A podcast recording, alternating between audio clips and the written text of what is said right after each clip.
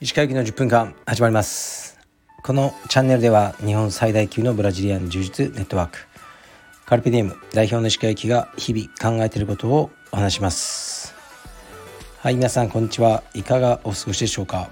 本日は4月の2日日曜日となってます。東京は少し肌寒いですかね、えー、今オフィスにいるんですけどストーブをつけてます。でもねすっかりと春うん春っぽい感じになってきましたね。で僕は、えー、前回は、えー、プサンで収録しました。で昨日の夜プサンから帰ってきました。1泊2日でしたね。うんであの、まあ、ショートトリップだったんですけどすごくねみんなによくしてもらってあの楽しい1泊2日でした。ギュッとねいろんなものを詰め込んだ1泊2日でしたね。で帰りは車で送ってくれたんですけど なんかね毎回普通の車でいいのになぜかねベンツの S580 かな？すごい車でなんか送ってくれて乗り心地よかったですね。でえっとね帰りに桜が綺麗だなってこう言ってたらじゃああの先生なぜか僕のことをマスターって呼ぶんですけど韓国人の人は。マスター。桜を少し見ますか？って言われてあそうだね。じゃあちょっと降りて歩こうか。って言ってあの公園というかあ長いね遊歩道みたいのがあってそこに桜がいっぱい植えられてるんですね。そこを歩きました。すいません。どうやら韓国の方は日本人ほどは桜に対する思い入れがないようですね。うん週末の土曜日だったし天気も良かったし桜もね本当に満開。最高に綺麗だったんですけどでかなり長い距離桜並木なんですね。両側に。僕のインスタに、ね、あの昨日載っけておきましたけどでもね人がねあんまいないんですよ。週末のこの陽気のこの桜でみたいな。日本だったらね中目黒とかも警備員とかいるじゃないですか。あの止まらないでくださいみたいな。そういう感じになると思いますね。それぐらい見事な桜をのんびりとあの見ることができましたね。だから桜の写真をねしっかりと撮りたいなって思ってるようなフォトグラファーの人がいたらプサンに行くべきですね。あの場所に。そしたらもう平日とか誰もいないんじゃないかな。朝とか行ったら。らしっかりといい桜が撮れるんじゃないかなって思いました。うんほんのね20分ぐらいでしたけど一緒に歩いていろんな話をしてその韓国の道場の えっとドヒュン君と楽しかったですね。すごくのどかでうんまあ夢のような時間でしたね。あの毎回ねあの海外の支部ねもう行くのはねああめんどくせえって思ってるんですよ。本当にああめんどくせえなみたいな空港とかで。も行くとね来てよかったと思うんですねこう毎回そうなんですよ結婚式もそうですねご招待いただいて嬉しいんですけど、あーめんどくせえ。もう毎回思うんですよ。スーツ着たくねえとか、あーめめんどくせえ。で、行くとね、感動するんですよね。まあ、そういう人間なんです。ということで僕は帰ってきて、で、今日はね、自分の息子のレスリングの大会に行ってきました。で、その結果などをお伝えする前に、ちょうどね、タイムリーに、あのね、レターがあったんでそれを読ませていただきます。はい、いきますね。えー、っと鹿先生現在地方のカルペディエムに子供を子供を通わせています。子供ができるまでは自己研鑽やキャリアアップを常に考え自分に時間を費やしていたのですが子供が生まれてからはそれらを全てやめ子供にかなりの時間を費やしています。私の時間を全て子供に使っているせいか子供の充実での勝ち負けにかなりメンタルを持っていかれます。時間を割くことに関しては苦ではないのですがメンタルの上下をどうにかしたいです。何か良い策はありますか？はいありがとうございます。なるほど。お気持ちは少しわかりますね。で僕は今日息子のえっ、ー、とねレスリングのデビュー戦でした。で結果はですね1回戦で散りましたね。うん。ちょっとね分かってしまったのはうちの息子はレスリングというかこう向いてないなってその大会とかにって思いましたね。すごく緊張しててもう手とか冷たくなっててまあ柔術の試合も出たことなかったんで今回がね人生の初試合だったんですけどそれにしても緊張してて。で今日ね初戦で当たった子は実は知ってる子だったんですよね。練習会とかで一緒になって。でその時はねあのうちの息子の方がこういい感じだったんですよねスパーリング。だからあこの子だったら勝てるかなって今日思ったんですけど、うん、結構一方的にやられましたね。もう全く足とか動かなくて。で僕は一応セコンドついてたんですけどほぼ何も言いませんでした、ね、あの多分聞こえない状態だったんで。で何度も倒され、えー、ね、回され泣いてました。うん。で なんか散々な感じでしたね。でも今日は非常に良い日でしたね。僕にとっては。もちろんね勝った方がいいんですよ。負けるよりは。そして息子の練習にも勢いがつくと思うしあの勝たせたかったんですがまあ負けは負けでねいいかなって思ってますね。次の勝ちへのストーリーがまたこうできるというかなんかねストーリーを僕は楽しんでるんですよ。息子と2人の。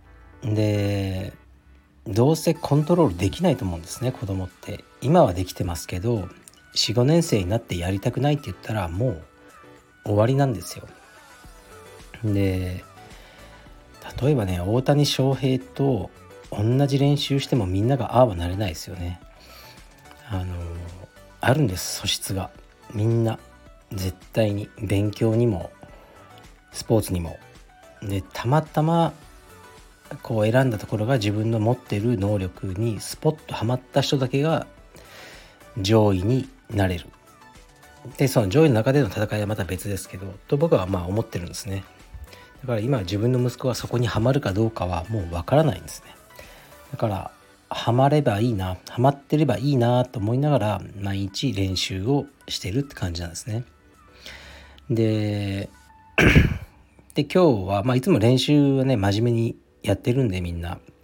あんまり遊んだりする暇ないんですけど今日は大会だったので空き時間にみんなでちょっと遊んだりうちの息子が持ってってるゲームとかをあのやってたんですねチームメンバーの子たちででそういうのを見ててすごい楽しかったですねいい子たちだなと思ってで雄太の試合の時にねほぼ全員が集まってくれてあのねマットサイドから「雄太頑張れいけるよ!」ってこうみんなで応援してくれてたのを僕は本当に感動しましたねだからまあ勝つのが一番いいんですけどね、それ以外のストーリーも楽しむ余裕はあの持っておいた方がいいと思いますね。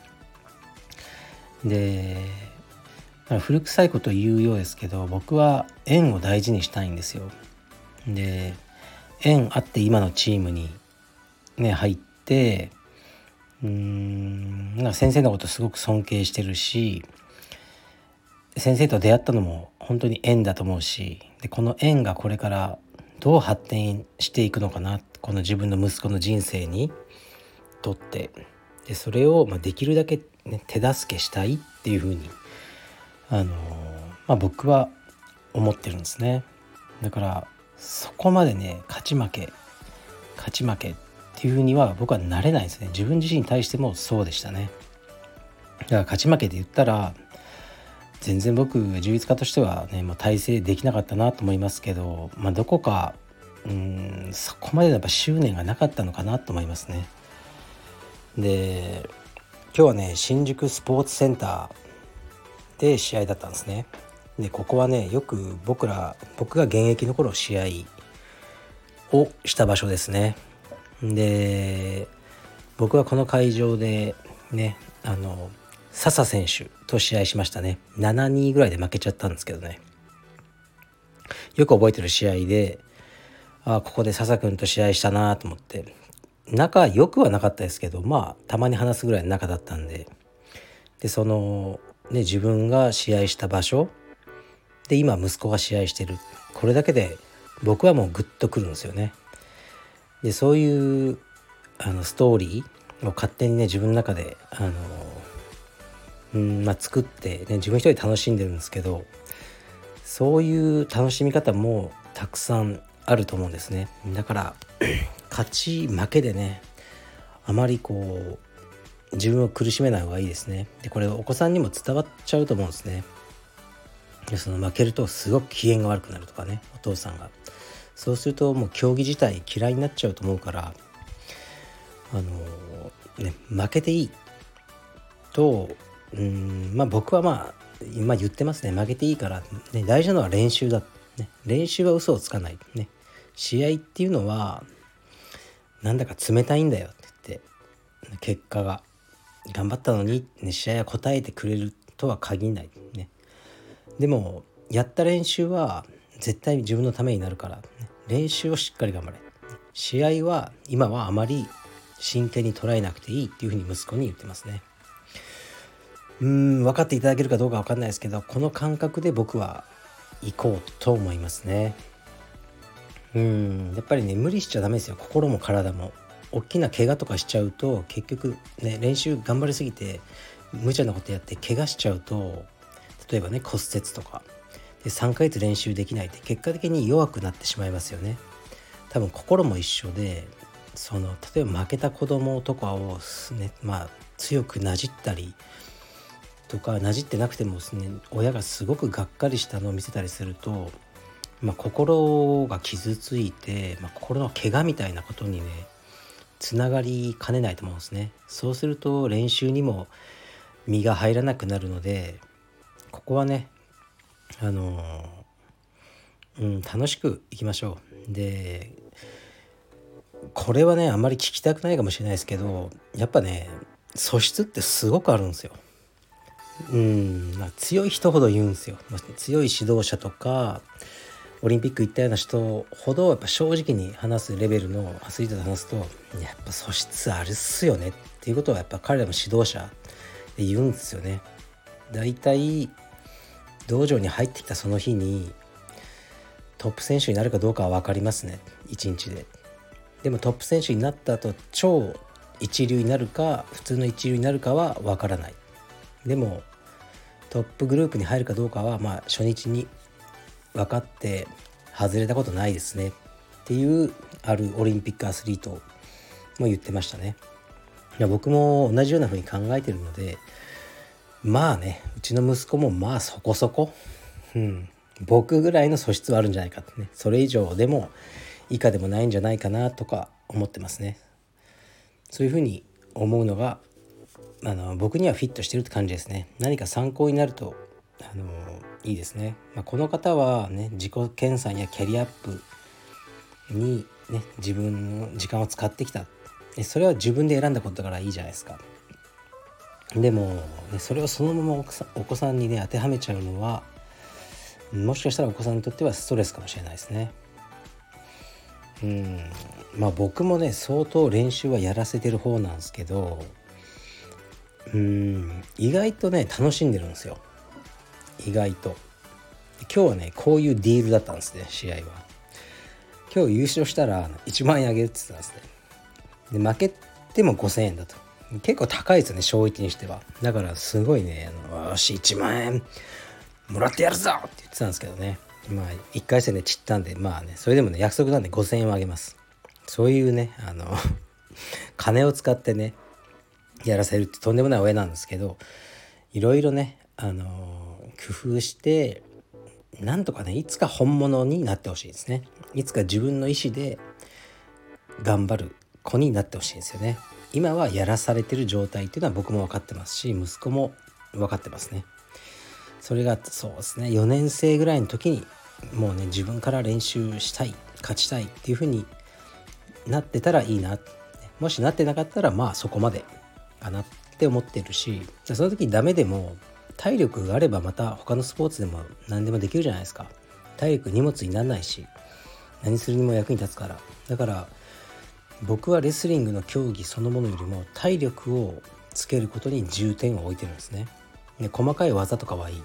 とにかく体力をつける、うん、足を強くしろとかね。そういうことばっかり言ってます。はい。何らかの参考になったのならあの嬉しいですね。うん。でなんで柔術じゃなくてレスリングなんですかってねやっぱ聞かれますけどそれねやっぱ今日ね良かったなと思いましたねレスリングで。今日会場に行ったんですけどまあ知ってる人は数人ぐらいですね。格闘技関係で知ってる方でで目があって会釈してとか「あ息子さんレスリングやってるんですか？あそうなんですよ」まあそれで終わりぐらいですね。これがね充実だったらねもうねそういうわけいかないんですよ。多分もうずっと挨拶してでなんかまああとうちの息子もそれなりにうん不必要に注目されるとかね。あのあって僕にとってはすごくストレスフルな状況になるだろうなと思ったんですね。でやっぱレスリングいいですね。誰も何も知らないので。あの普通に一人の保護者として振る舞えるのが僕はすごく楽しかったですね。はい。というわけでユータのレスリングストーリーはねボコられるところから始まりました。これがねこれからどういう風になっていくかはあのね僕も楽しみにしてます。はい。じゃあ失礼します。